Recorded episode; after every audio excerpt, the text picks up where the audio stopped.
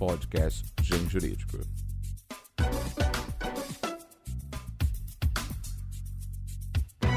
Olá, ouvintes do Mundo Jurídico. Meu nome é Daniele Oliveira e eu sou editora do Grupo Gen, editora forense.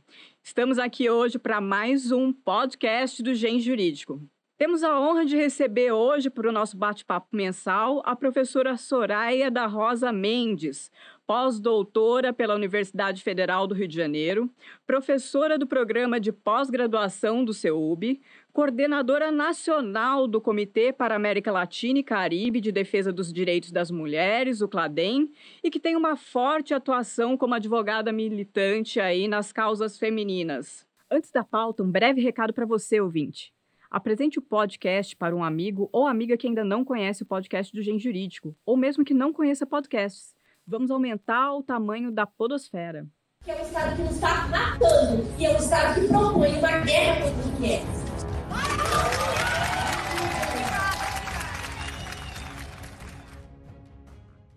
Professora, no final do século XIX e no início do século XX, a gente tem alguns casos de mulheres desbravadoras que conseguiram ingressar e até concluir o curso de direito, né? É, qual foi o destino dessas grandes mulheres? Elas conseguiram atuar na área?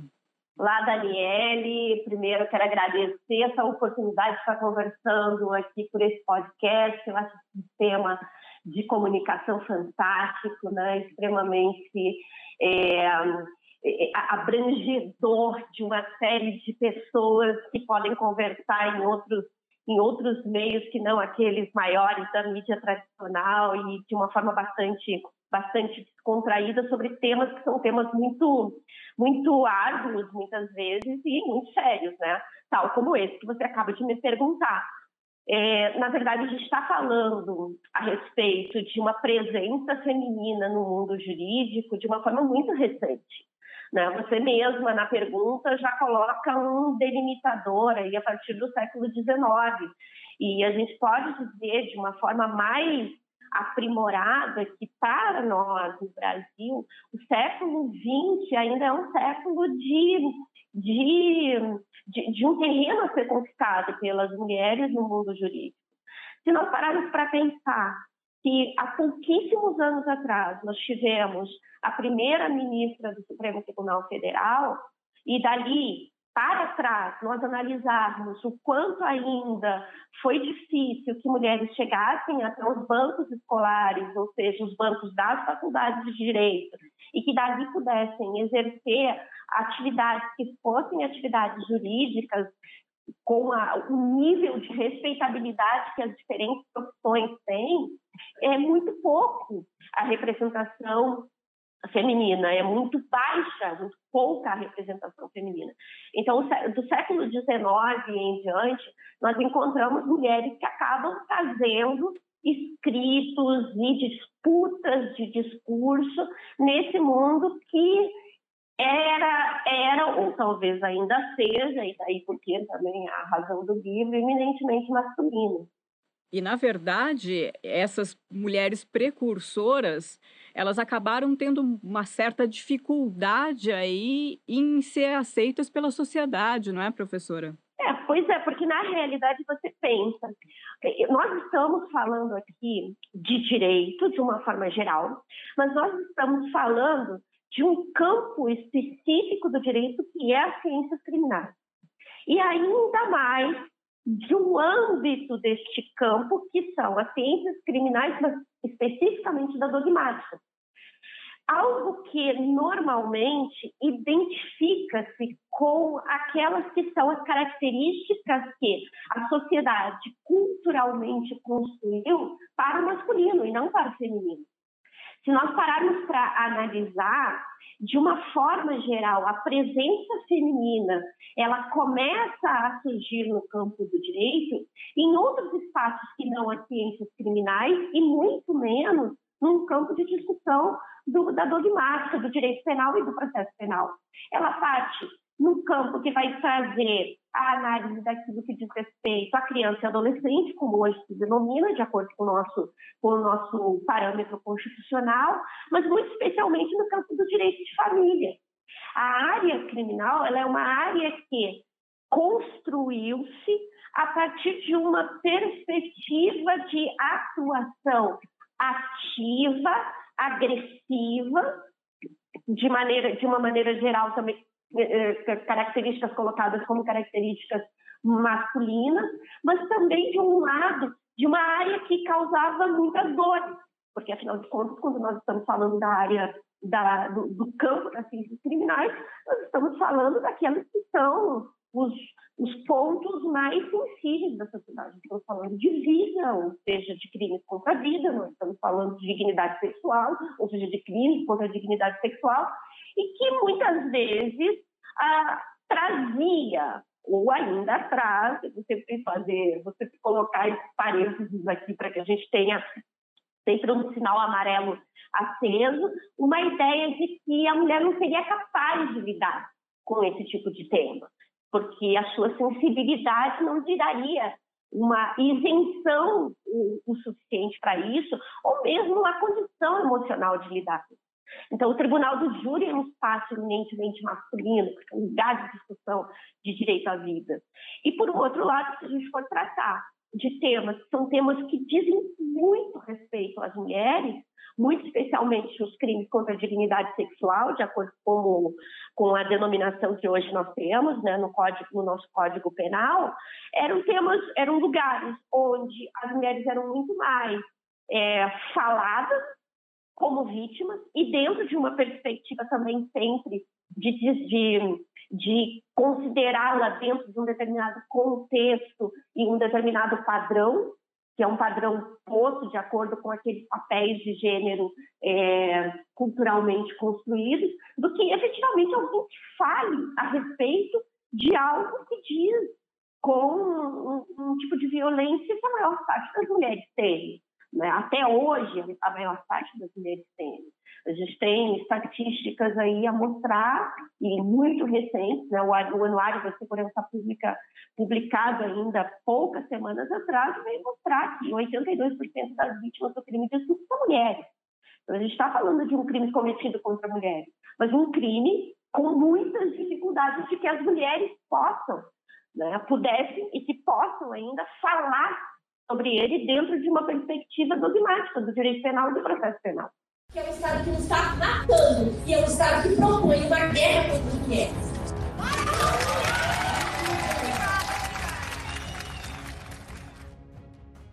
A professora acredita que a gente pode considerar aí que a entrada das mulheres nas carreiras jurídicas aconteceu por volta de quando? Olha, na realidade, a gente tem no nosso país, no início do século passado, ou seja, do século XX, um marcador fundamental. Daniela, é importante que a gente se lembre o seguinte: até meados dos anos 30, as mulheres sequer podiam votar no nosso país.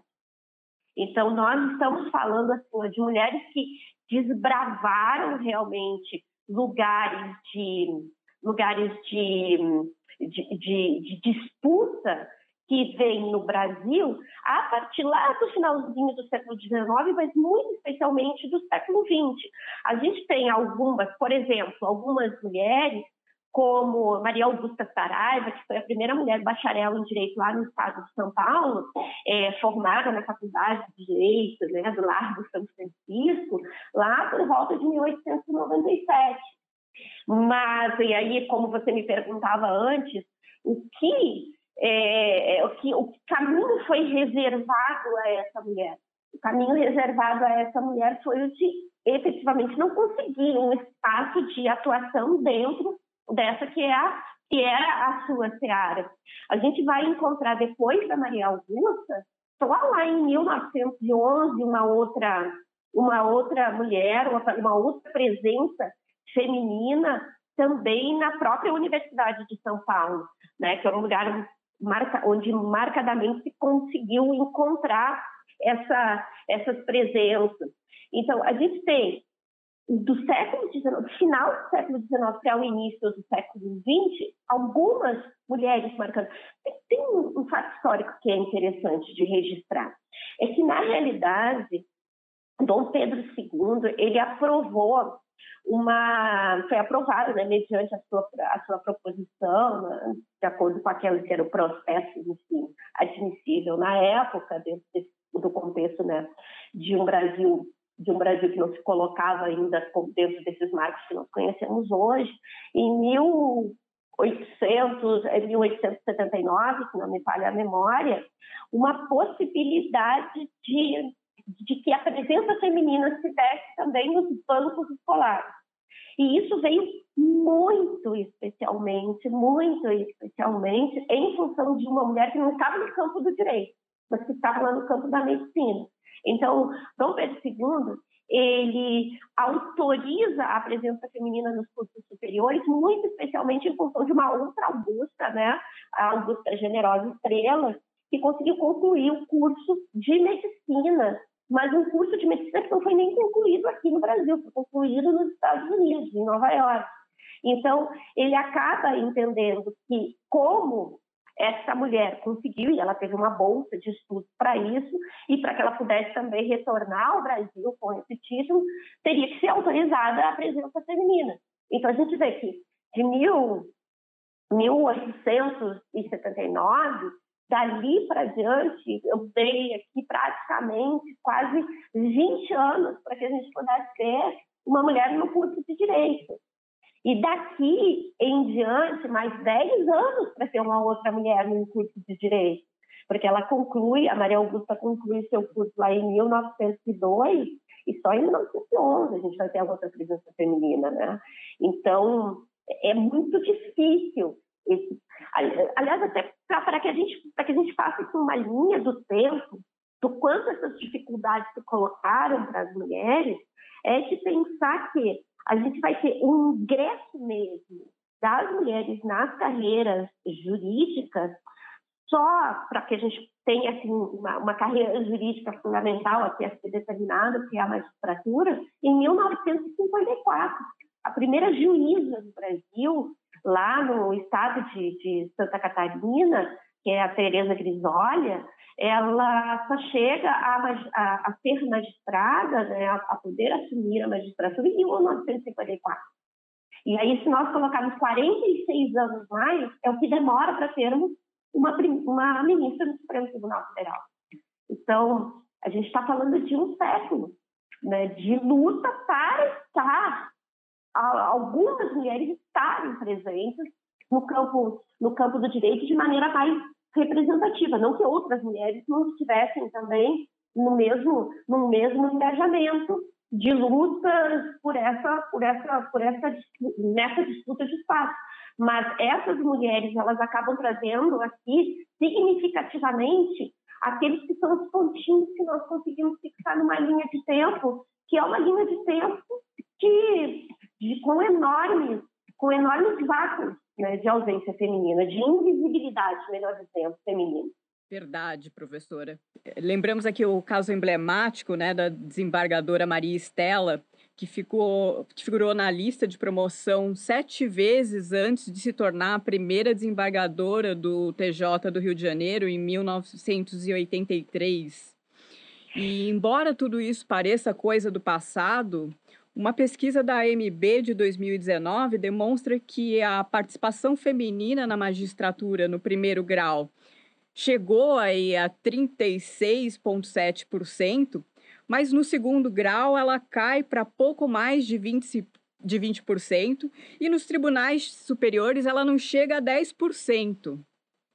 É possível dizer que, mesmo hoje, as mulheres têm uma certa dificuldade de concorrer em igualdades de condições nas carreiras jurídicas? Olha, primeiro só fazer uma, uma saudação à história, né? uma reverência, acho que necessária, à história da, não só desembargadora, né? Desembargadora, escritora, professora, porque é importante que a gente diga a desembargadora Maria Estela Vilela foi professora também, professora de Direito Processual Penal, e uma mulher que escreveu, na década de 50, um manual de Direito Processual Penal, o ABC do Direito Processual Penal. Né? Então, a gente está falando de alguém que desbravou muitos lugares, da magistratura à docência, e também a esse espaço, esse espaço que é o espaço hermético ainda às mulheres que a doutrina. Agora, especificamente dentro da sua, da sua pergunta, é, existe algo que já foi construído pelos estudos realizados é, desde uh, os estudos de gênero, né, realizados desde outras áreas, que é a expressão teto de vidro. Na realidade, nós, mulheres, nós conseguimos, não é verdade que nós não, não, não tenhamos avançado ao longo desses últimos anos a ponto de conseguir espaços nos diversos lugares, das diversas posições. Mas o que nós encontramos é, dentro destes mesmos espaços são dificuldades de atenção que se explicam a partir dessa expressão teto de vidro. Ou seja, é, e ainda são poucas, veja bem, 30, em torno de 30% das mulheres na magistratura. Isso significa dizer que a maioria esmagadora ainda é masculina em primeiro, em primeiro grau. Então, nós temos mulheres que chegam até aquele ponto da, da, primeira, da primeira instância, mas com dificuldades muito grandes de ascender à segunda instância. A história relatada pela desembargadora Maria Estela é muito significativa. A gente está falando de década de 80, mas de algo que é muito presente também na vida de várias mulheres que chegaram até os cargos mais altos, como desembargadoras em tribunais de justiça, em tribunais regionais federais, ou mesmo ministras, com as dificuldades que, que lhes são impostas. A gente tem, ao longo da história, da história das mulheres, sempre marcadas as, aquelas que são as atribuições a mais que são jogadas para as mulheres. A gente fala de um magistrado que, de regra, tem o seu ofício como o centro do seu mundo, das suas atividades, e nós falamos de uma magistrada que tem a sua profissão e mais a família a, e todas aquelas que são as tarefas a serem desempenhadas dentro de um contexto do que significa, entre aspas, ser mulher. E isso não pode ser desconsiderado. Muitas vezes a gente tem determinados lugares onde se pensa, ah, mas como aqui uma mulher vai desenvolver bem, desenvolver bem um trabalho se nós precisamos de muito mais tempo dela? Então, tem filhos, ou se ela ainda não tem filhos e pretende ter filhos, enfim, tudo isso acaba somando também para que esse teto de vidro, que não se dá tão somente pela, pela existência ou não, de filhos ou de um casamento, mas que se dá também, mas que se dá substancialmente por isso, né? E por e por disposições, dispositivos são dispositivos limitadores. A gente estava a gente estava falando agora, há pouco, poucos minutos atrás, a respeito de características que ainda se pensa a respeito do que seria uma mulher nas ciências criminais. Ora, o que é uma mulher diante de um crime contra a vida, de um crime cometido com requintes de crueldade? É, Pensa-se, portanto, que essa mulher, dada, entre aspas, mais a emoção e, portanto, ao campo do, da subjetividade, não vai ser uma mulher que vai lidar com o mesmo nível de objetividade e algumas vezes até de profissionalismo, muitas vezes esse tipo de preconceito se coloca em relação às mulheres, sejamos nós advogadas, sejamos nós magistradas, eu tenho vários relatos nesse sentido também, de, de pessoas, é, de mulheres que, com as quais convivo e de mulheres que já entrevistei também, que mesmo sendo magistradas, magistradas na área criminal, sentem na sala de audiências, muitas vezes até de parte do próprio réu, uma, um certo rechaço e uma certa desconfiança por serem mulheres. Nos parece absurdo você pensar que, nossa, uma mulher ainda num, num, num, num lugar e num momento de exercício do poder, como é o caso de uma magistrada, ainda em determinados momentos sentir que a sua competência, inclusive, pode ser questionada, que venha da advocacia, que venha do Ministério Público, de vez em quando até do próprio réu. Então, a gente tem esse, isso é algo que nos impõe limites. Por isso que não se consegue ascender da mesma forma que os homens ascendem. Porque os homens ascendem sem todas essas barreiras que eu estou colocando aqui para vocês. Que é um Estado que nos está matando, que é um Estado que propõe uma guerra contra o que é.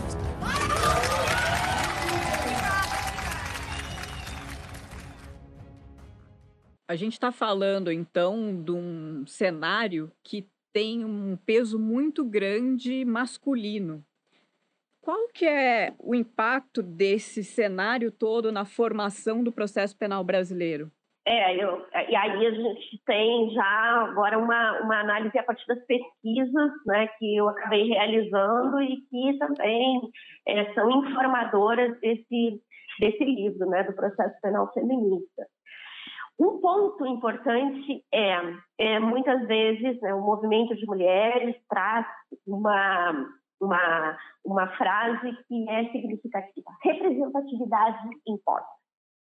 Ou seja, nós temos, de acordo com as pesquisas que eu pude realizar, e essas pesquisas podem ser muito melhor aprimoradas, uma representatividade muito pequena de mulheres no campo das ciências criminais e muito especialmente no campo do processo penal. São poucas mulheres professoras de direito processual penal. Então, isso é um, é um dado importante a ser considerado. Mas mais importante ainda do que estes dados, do que este dado, que fala de quem reproduz o discurso do direito processual penal, é o dado que diz respeito a quem produz o discurso do direito processual penal. É, de acordo com uma pesquisa que eu pude realizar é, no, nas bases de dados que reúnem as mais importantes bibliotecas jurídicas do Brasil, é possível dizer que nós somos menos de 1% do que se produz no campo do direito processual penal em termos de conhecimento. Ou seja, nós somos muito poucas. E isso tem um reflexo marcante. O reflexo marcante é de nunca um aluno ou uma aluna nos bancos das faculdades de direito ter tido acesso é, a professora, ter tido acesso a textos produzidos por mulheres, de muito raramente ter tido professoras no campo do processo penal, mas mais especificamente ainda ter tido acesso a texto e a produção de conhecimento que venha é, na, no sentido de trazer um outro discurso a respeito da própria concepção de processo. Ou seja, de que maneira nós enxergamos o processo, e aí eu falo agora a respeito da, de uma perspectiva epistemológica, de que maneira nós concebemos o saber processual penal de uma forma que ele não seja excludente, que ele não seja reprodutor de estigmas, né, de estereótipos, de preconceitos. Então, isso tem um sentido muito, muito, muito marcante na forma como, da teoria, no sentido epistemológico do termo, a prática se dá no, na, no momento em que uma mulher é vítima de violência e está numa sala de audiências, ou mesmo no momento em que uma mulher é criminalizada e também está nessa sala de audiência. Então, pensa, repensar o processo penal a partir de outras perspectivas, e eu muito especialmente faço isso a partir de uma perspectiva epistemológica, que é feminista, que é interseccional, que é decolonial também, porque é genuinamente brasileira, ela é fundamental. Que é um Estado que nos está matando, que é um Estado que propõe uma guerra contra o que é.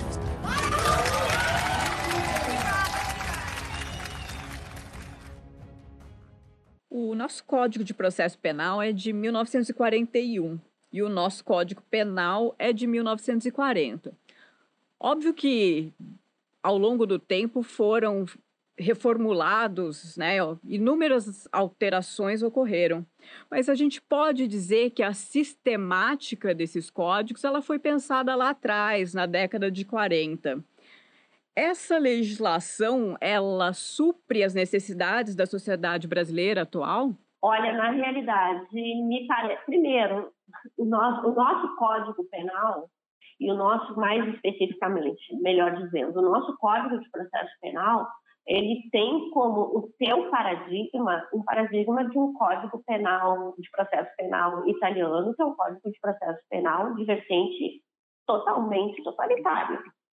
Então, isso já responde à sua pergunta num sentido geral daquilo que um código de processo penal que se mantém durante tanto tempo, nascido de uma vertente totalitária, significa para a sociedade como um todo. Portanto, ele não responde aquilo que seria, aquilo que, aquelas que seriam as necessidades de uma sociedade verdadeiramente democrática.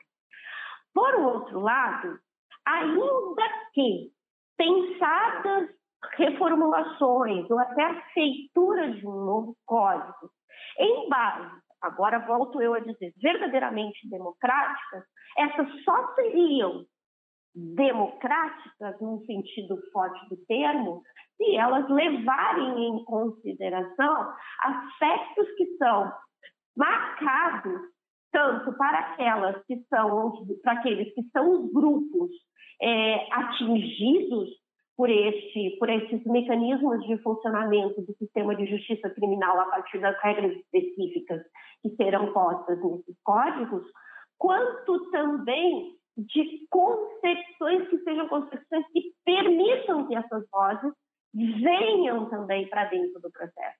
Então, a, a, nossa legislação hoje, ela é uma legislação é, que, se não é obsoleta, ela precisa ser denunciada como uma legislação de caráter autoritário. No campo do, do processo penal, nós tivemos algumas modificações mais recentes que dizem respeito, por exemplo, ao depoimento da vítima e que foram impulsionados pela existência da Lei Maria da Penha. Se nós pararmos para verificar aquelas que são as, as, as, diretrizes maiores que a Lei Maria da Penha traz, como, por exemplo, a comunicação da mulher, no caso da, do, do, da, no caso de que o, em que o agressor ele esteja, seja posto em liberdade, são questões que passaram a ser objeto de discussão no campo do saber processual penal e muitas vezes com críticas a isso, a partir de legislações muito novas, como é o caso da, da própria Lei Maria da Penha. Aliás, todas as modificações que nós temos, que são modificações que acabam trazendo outras perspectivas de análise no campo da dogmática de uma forma geral, são, são modificações que vêm muito impulsionadas por demandas, são demandas, demandas de demandas de movimentos, de, dos movimentos de mulheres. Qual que é a dificuldade de defender esses direitos que tem por base uma legislação feita pelos homens e aplicada majoritariamente por eles? as dificuldades são muito grandes, Daniela. É, seja como doutrinadora e escrever sobre isso, eu, de uma certa forma, assim, uma pessoa que não tenho como é, reclamar da, da, da, da, recepção que os meus trabalhos acabam tendo, mas, por um outro lado, eu sempre olho para os lados e vejo as minhas companheiras de, de, de, jornada com muitas dificuldades, né, em termos de fazer com que os seus, seus escritos sejam publicados, sejam, sejam, sejam considerados, e aí a gente tem nenhuma, né, sem nenhum confete, eu acho que é de, é de saudar muito né, a, a nossa editora, né, a editora Atlas, do Grupo GEM, por essa possibilidade publicar um, ousadamente né, um processo penal feminista. E, por um outro lado, também naquilo que é o desenvolvimento da nossa vida prática. Ou seja, eu sou advogada, é, eu sou coordenadora de uma organização é, internacional de defesa dos direitos da mulher, como você falou, que é o CLADEM. O CLADEM tem sede em 16 países da América Latina e do Caribe, foi a organização que levou até a Comissão Interamericana de Direitos Humanos o caso Maria da Penha. Então, veja bem que este atuar na advocacia para as mulheres, ele é muito significativo na medida em que precis... tivemos a necessidade de levar um caso de tentativa de homicídio, na época chamava-se ainda homicídio, hoje nós já temos né, qualificador específico de feminicídio, até os, os organismos internacionais para que nós tivéssemos uma legislação em específico. Então, como advogada, o cotidiano do trabalhar com essa tanto com a sistemática de funcionamento de um processo penal que é refratário às vozes das, daquelas, aos vozes das mulheres, seja como vítimas ou seja mesmo como mulheres, como mulheres criminalizadas, é muito difícil.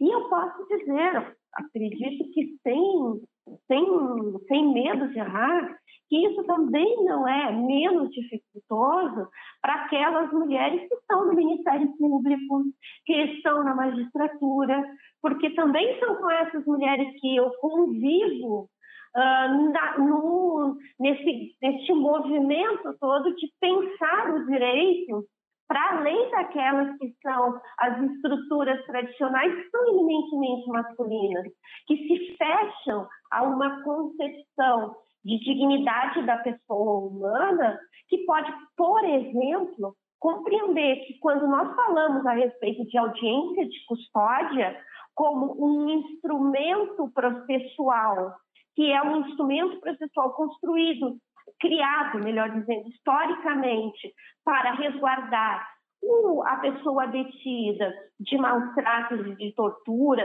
e que no Brasil chegou a ser considerado também como uma das formas de redução do número de pessoas no cárcere provisoriamente, mas que dentro de uma perspectiva de análise de uma mulher que apresenta ao sistema de justiça, que é apresentada perante o sistema de justiça criminal, precisa ser também um instrumento que considere o fato de ser mulher naquele contexto específico de criminalização que faz com que o ser mulher, mãe, mãe de mais de dois filhos, jovem, na maioria das vezes, preta ou parda, portanto uma mulher negra, com baixíssima escolaridade, também precisa ser considerado. Então, isso é difícil de fazer compreender. É difícil fazer compreender que nós temos instrumentos que tal como eu citava agora como exemplo a audiência de custódia, ou posso até citar o depoimento, a, a forma de tomada e de valoração do depoimento da vítima nos casos dos crimes sexuais, são pontos que, que estes são pontos importantes de serem trazidos trazidos para esse centro do, de um debate de um outro processo penal. Que é um Estado que nos está matando, e é um Estado que propõe uma guerra contra o que é.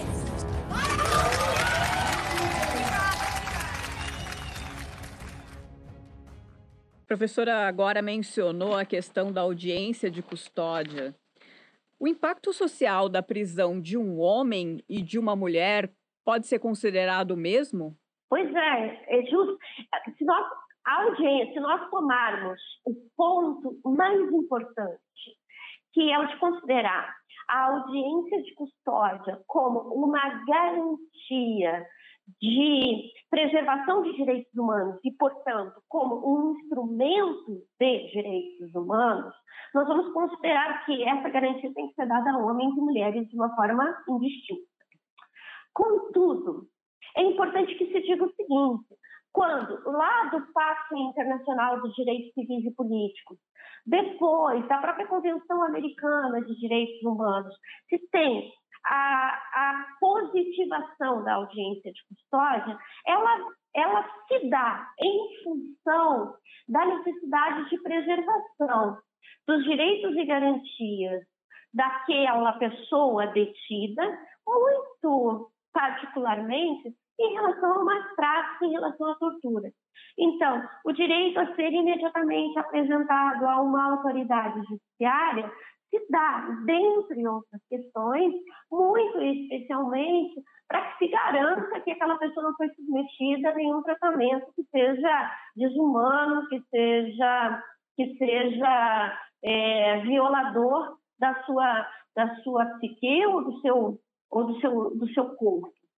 Contudo, no Brasil, a audiência de custódia ela passa a ter um outro significado, porque o nosso Supremo Tribunal Federal muito bem disse que nós vivemos no Brasil um estado de coisas inconstitucional, que, um, que o sistema carcerário brasileiro é um caos, que o sistema carcerário brasileiro é um inferno, um inferno de Dante. Então, no momento em que o Supremo Tribunal Federal diz isso, ele também diz que as audiências de, custódia são um instrumento para que se possa também reduzir danos, diminuir o número de pessoas que provisoriamente aguardam atrás das grades o seu julgamento final. Então, veja que, de início, a audiência de custódia tem um sentido dentro de um sistema interamericano de direitos humanos, ele adquire um outro sentido, mais um sentido, no momento em que o Supremo diz que nós vivemos um estado de coisas inconstitucional no, no sistema carcerário brasileiro, e mais recentemente, agora bem eh, de uma forma é, bastante notável, é de que a audiência de custódia, ela também é um instrumento para que se analise aquelas que são as características específicas que diferenciam homens e mulheres em função do gênero. Porque o próprio Supremo Tribunal Federal também vai trazer uma, através das suas diferentes decisões, lá tanto nos autos do, do, julgamento da arguição de descumprimento de preceito fundamental que redundou nessa declaração de estado de coisas inconstitucional, quanto depois nos autos de um habeas corpus, habeas corpus coletivo, a necessidade de que se respeite integralmente a legislação que diz que mulheres mães de filhos com menores de 12 anos, dentre aqueles outros que possam, que dependam também é, dessa, dos cuidados dessa mulher sejam, sejam mulheres que é, provisoriamente não estejam atrás das grades, não estejam em regime fechado, mas que estejam sim em prisão domiciliar. Então, quando você me pergunta de uma forma geral, a audiência de custódia ela é idêntica para homens e mulheres, agora eu posso te responder que não. Porque agora eu posso te dizer que, para a preservação do corpo, da psique, naquilo que se refere à tortura, sim, são iguais. Para a redução do número de pessoas no cárcere provisoriamente, portanto, com prisão cautelar, sim. Mas, quando nós falamos que a maioria da população carcerária feminina é composta por mulheres jovens, entre 18 e 29 anos, mulheres que, na sua maioria, são mulheres negras, pretas e pardas, mulheres, que na sua maioria são mulheres de baixa escolaridade e, substancialmente, mulheres que são mães de mais de dois filhos, dentro deste contexto de uma sociedade que joga para as mulheres a responsabilidade do cuidado com os filhos, nós agora sim não estamos falando de condições igualitárias. Portanto, a audiência de custódia, num contexto do, do, processo penal, ela é um instrumento que precisa ser visto com outros olhos. Que é um Estado que nos está matando, e é um Estado que propõe uma guerra contra as mulheres.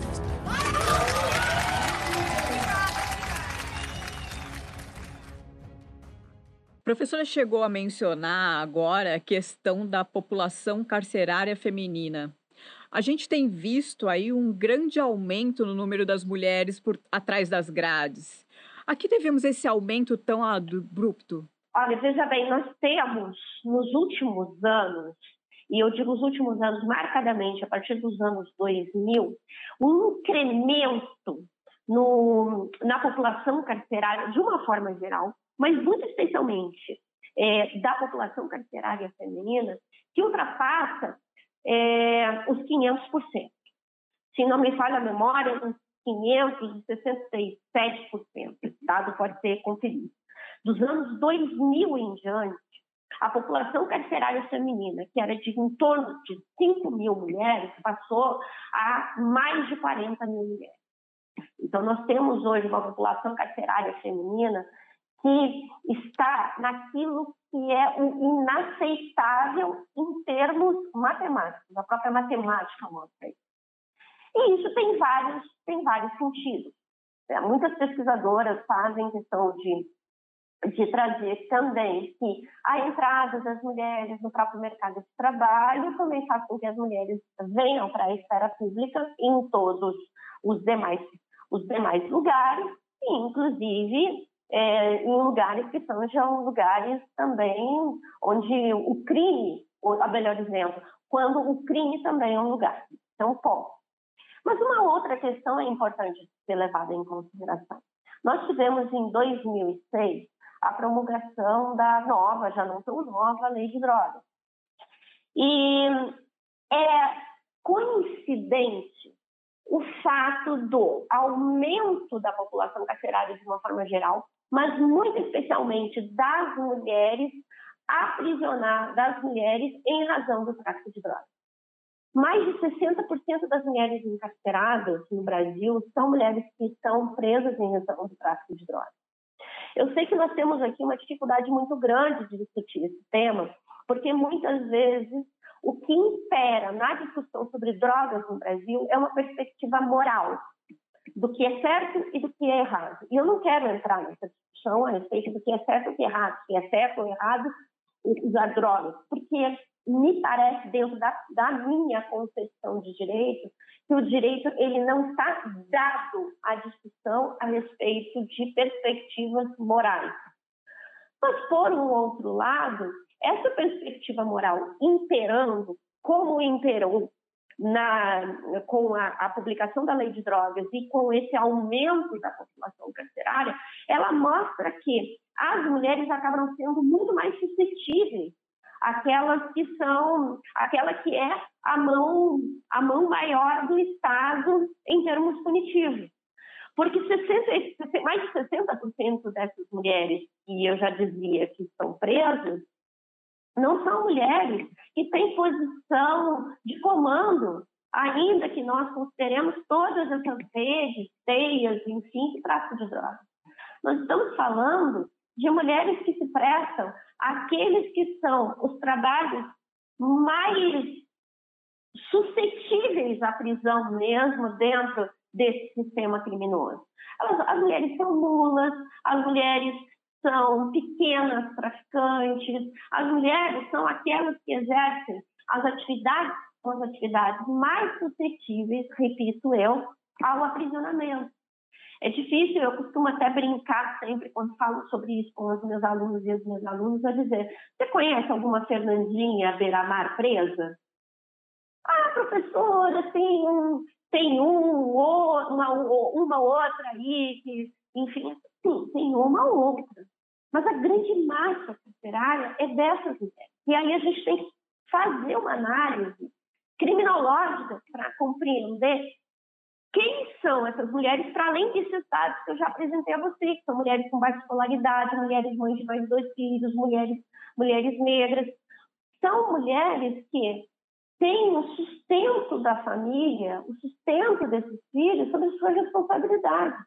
E são mulheres que, para esse sustento, praticam um crime. Repito eu, não quero fazer uma discussão de natureza moral a respeito desse crime, mas de natureza objetiva a respeito desse crime, de maneira que posso afirmar trata-se de um crime sem violência, sem grave ameaça.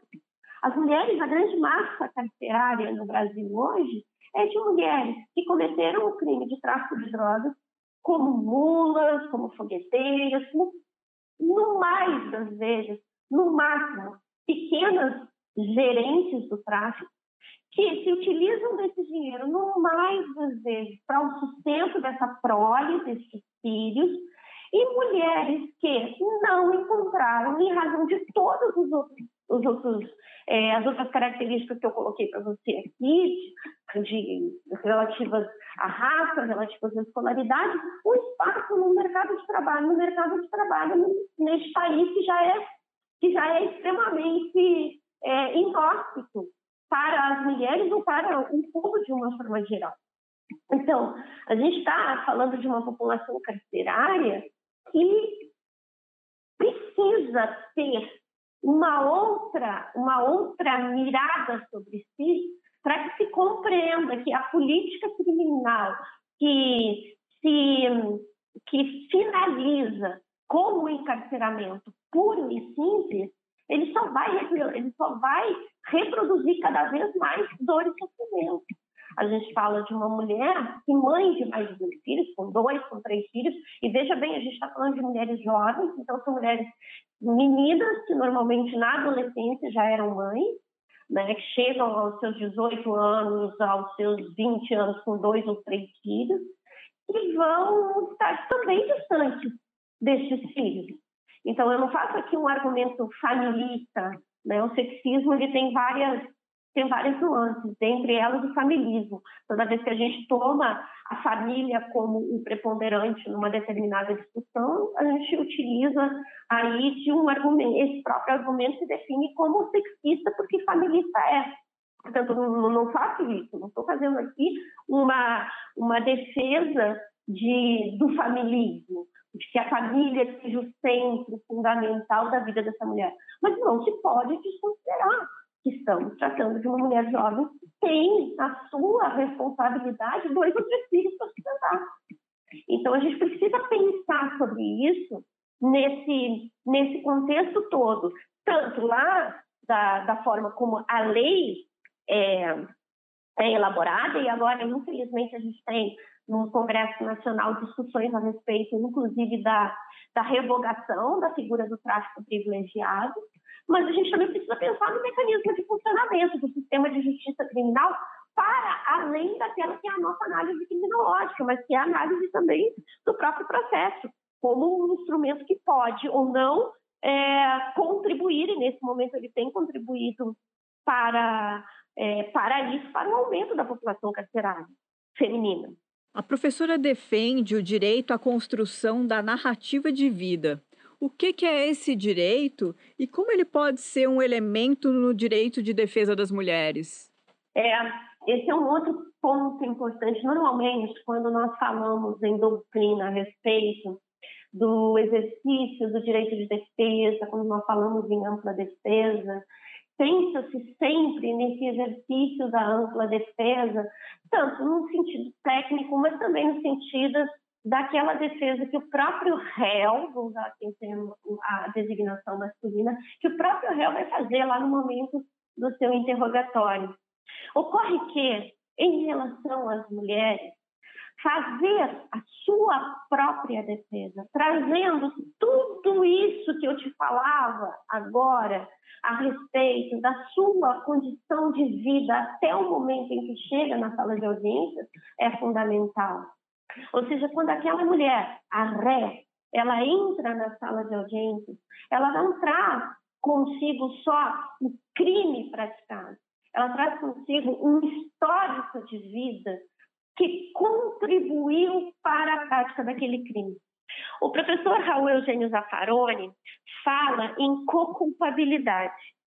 E ele fala em co-culpabilidade, como uma responsabilização do Estado em relação a tudo aquilo que foi negado àquela pessoa uh, para que, de uma certa forma, a sua responsabilidade penal seja uma responsabilidade penal compartilhada entre o próprio Estado e a pessoa.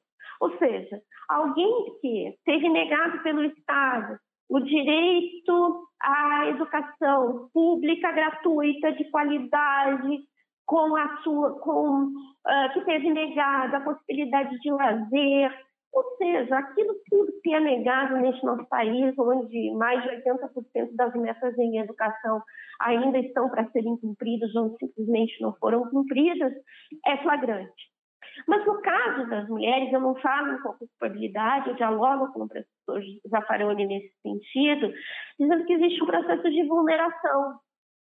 E para as mulheres, não só essa, a responsabilidade penal tem que ser compartilhada em termos de tudo aquilo que o Estado deveria oferecer a todos e todas nós, seja, pelo, seja pela educação, seja pela cultura, seja pelo lazer, seja pelo direito à saúde, mas também se considerar o processo de vulneração a que as mulheres são submetidas, na medida em que a maioria dessas mulheres são mulheres que já passaram por históricos de violência. O Anuário da Segurança Pública, publicado, volta a falar dele, há, há pouquíssimos dias, dá conta de que a maior parte das vítimas de estupro são mulheres e de que a maior parte das vítimas de estupro são meninas entre 10 e 13 anos, a ponto de se dizer que no Brasil a cada quatro horas uma menina é vítima de violência sexual. Nós estamos falando agora, trazendo para o campo da, dessa população que é apresentada ao Poder Judiciário e que poderá, ou que mais das vezes compõe o sistema carcerário, de uma população carcerária que tem as marcas da ausência do Estado no lazer, na cultura, na saúde e as marcas de políticas efetivas de discussão a respeito tanto de gênero quanto protetivas o suficiente, a ponto de que lhes colocaram em situações de violência como essa.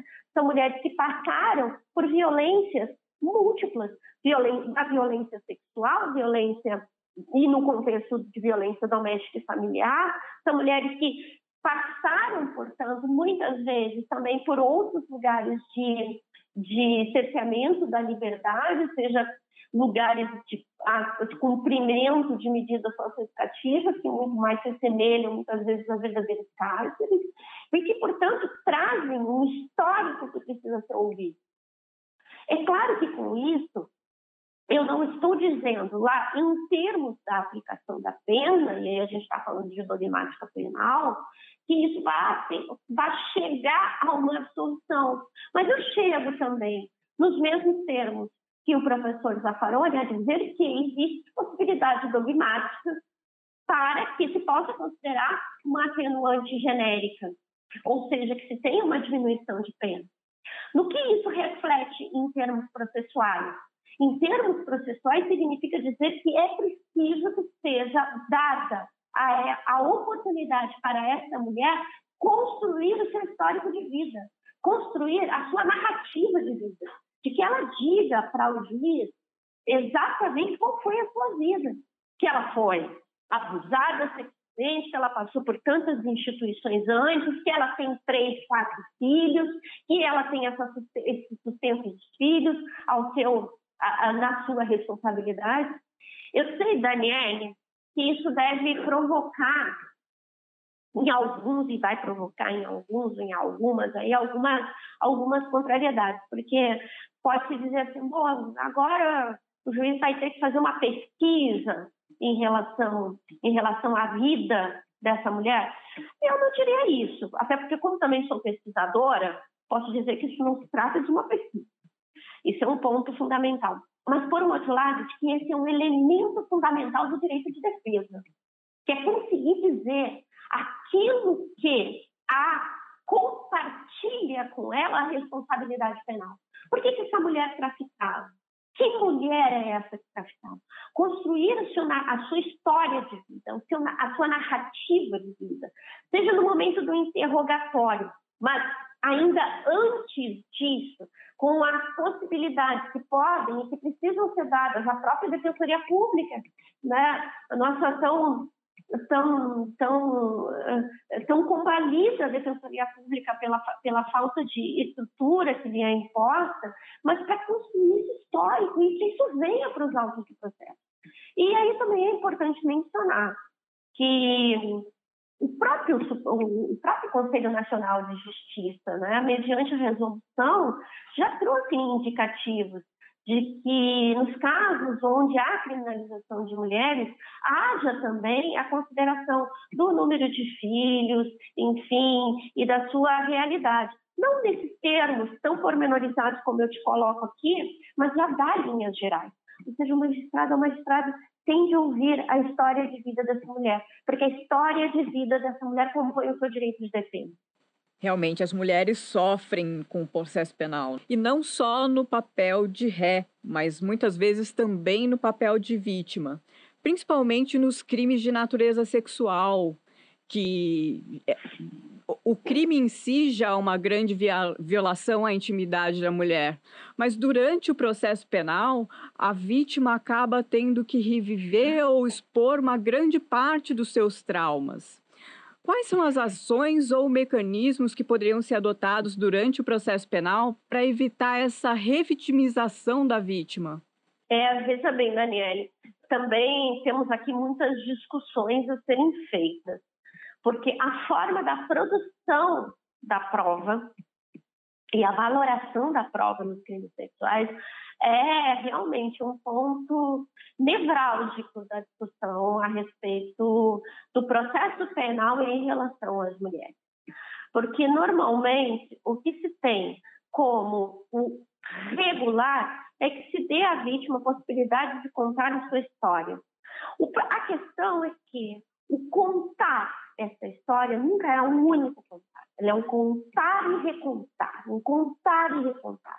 A vítima ela é ouvida na delegacia, ela é ouvida mais uma vez na delegacia, ela é ouvida uma terceira vez. Ela, os depoimentos eles são todos são todos levados na regra geral com algumas exceções de acordo com aquela que é a cultura geral e que se reflete na cultura jurídica de responsabilização da vítima pela própria agressão sofrida, através de perguntas, que são perguntas a respeito de, do lugar onde a vítima estava, com quem estava, que roupa vestia, se tinha bebido, se não tinha bebido, enfim. Mas, passada ainda essa fase, ela é né, novamente colocada no, perante agora a autoridade judiciária para contar a sua história, agora na condição propriamente de vítima, de ofendida. Nós precisamos pensar a respeito disso. E precisamos pensar a partir de parâmetros que a nossa própria legislação já traz. O fato da vítima contar e recontar indefinidamente a sua história é um fator de revitimização. Nossa, mas isso significa dizer que nós temos alguma espécie de cerceamento, seja a atividade investigativa, seja mesmo a, ao exercício de defesa do réu? Não, não me parece. Mas me parece que nós precisamos levar em consideração que a produção dessa prova, ela precisa ser uma produção que leve também em consideração aquelas que são as regras internacionais de proteção às vítimas que das quais o nosso país é signatário.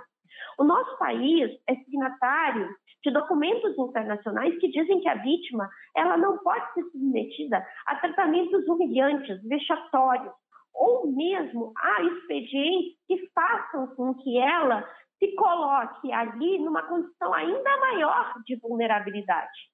É preciso que nós tenhamos muito claro que, para além da legislação, e veja bem, eu não fujo do princípio da legalidade de forma alguma e do exercício, porque advogada sou do exercício é, do direito fundamental à defesa e da ampla defesa, mas eu digo que nós temos tratados internacionais, nós temos convenções, nós temos um arcabouço internacional de proteção aos direitos humanos que dizem que a vítima não pode ser submetida a esse procedimento.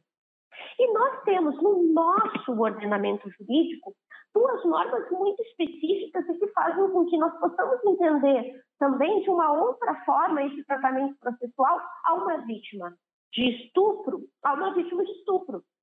Veja bem, nós temos a previsão, a previsão legal que para crianças e adolescentes haverá um depoimento especial. Esse depoimento especial ele diz basicamente o quê? Diz que existirá uma escuta profissional que tenha a capacidade de tanto absorver aquelas que, aqueles que são os elementos fundamentais da, do fato ocorrido, mas que ao mesmo tempo não represente temor, humilhação ou vexação para essa vítima, criança ou adolescente. De um outro lado, nós também temos uma recente modificação na própria Lei Maria da Penha, que diz que as mulheres em situação de violência doméstica e familiar serão vidas de uma maneira que não lhes seja imposto um tratamento revitimizante. Ou seja, em, nós temos, do âmbito internacional de normas de proteção aos direitos humanos, e nós precisamos fazer com que a convencionalidade seja algo preponderante no nosso país. E nós temos também duas outras normas internas do nosso país que dizem que uma mulher que sofra uma violência, já a primeira violência, que é a violência sexual, tem o direito de ser ouvida de uma forma que não lhe seja imposto um tratamento vexatório, humilhante, revitimizante, portanto. Então, nós podemos pensar sobre isso.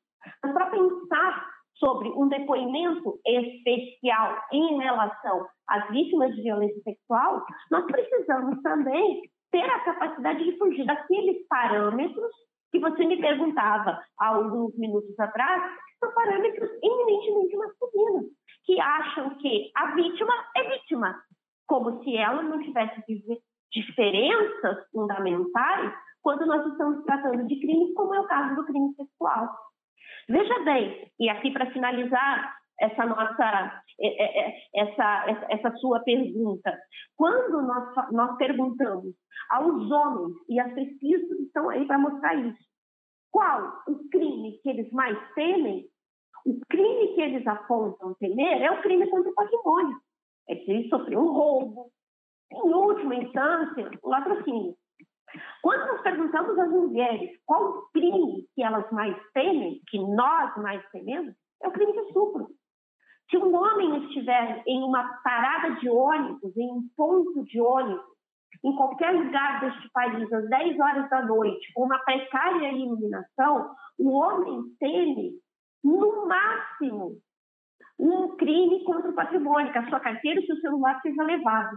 Quando uma mulher encontra-se numa mesma situação às 10 horas da noite, num ponto de ônibus, com uma precária iluminação, ela acha que o mínimo, aliás, ela vai agradecer se o crime contra ela praticado for um crime contra o patrimônio, porque o que ela tem é um crime de natureza sexual. Nós não estamos falando da mesma vítima.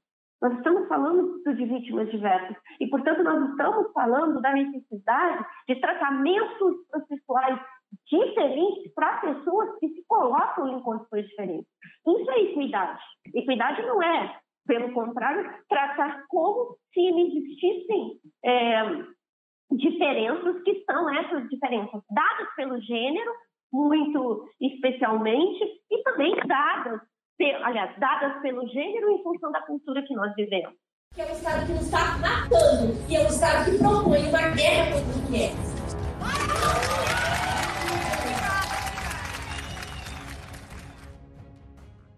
Professora, para concluir, nós temos hoje vários projetos de lei caminhando no, no, Congresso, inclusive um novo Código de Processo Penal.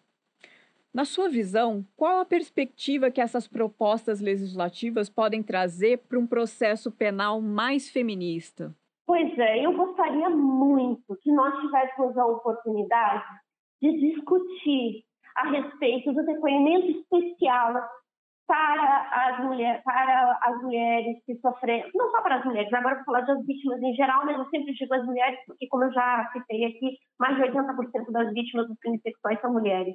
Mas eu gostaria muito de discutir que fosse, que fosse algo fundamental a discussão a respeito de um depoimento especial na tentativa de não revitimizar tanto é, as mulheres quando, quando postas dentro do sistema de justiça criminal. Eu acho que era fundamental que nós discutíssemos parâmetros neste novo Código de Processo Penal a respeito do direito de defesa, para além daquela que é a defesa que normalmente o próprio réu faz, ou seja, da sua defesa pessoal ou mesmo da defesa técnica, e que seja uma defesa que leve em consideração a necessidade de perguntas que precisam ser feitas para a construção de uma narrativa de vida.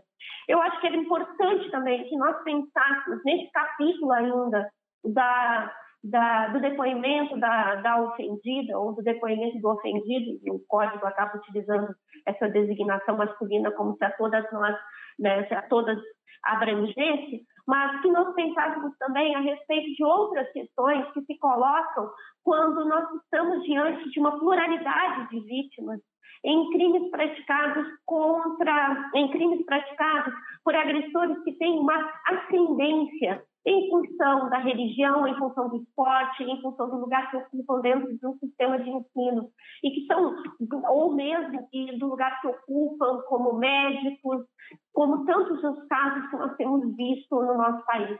Eu acredito que o Código um código de processo penal que queira ser verdadeiramente democrático é um código de processo penal que tem de estar epistemologicamente pensado para aquelas que são as vozes que normalmente são rechaçadas como se o campo do saber penal, do campo do saber processual penal não tivesse espaço para que elas se colocassem. Eu acho que a gente nós avançaríamos muito nesse sentido.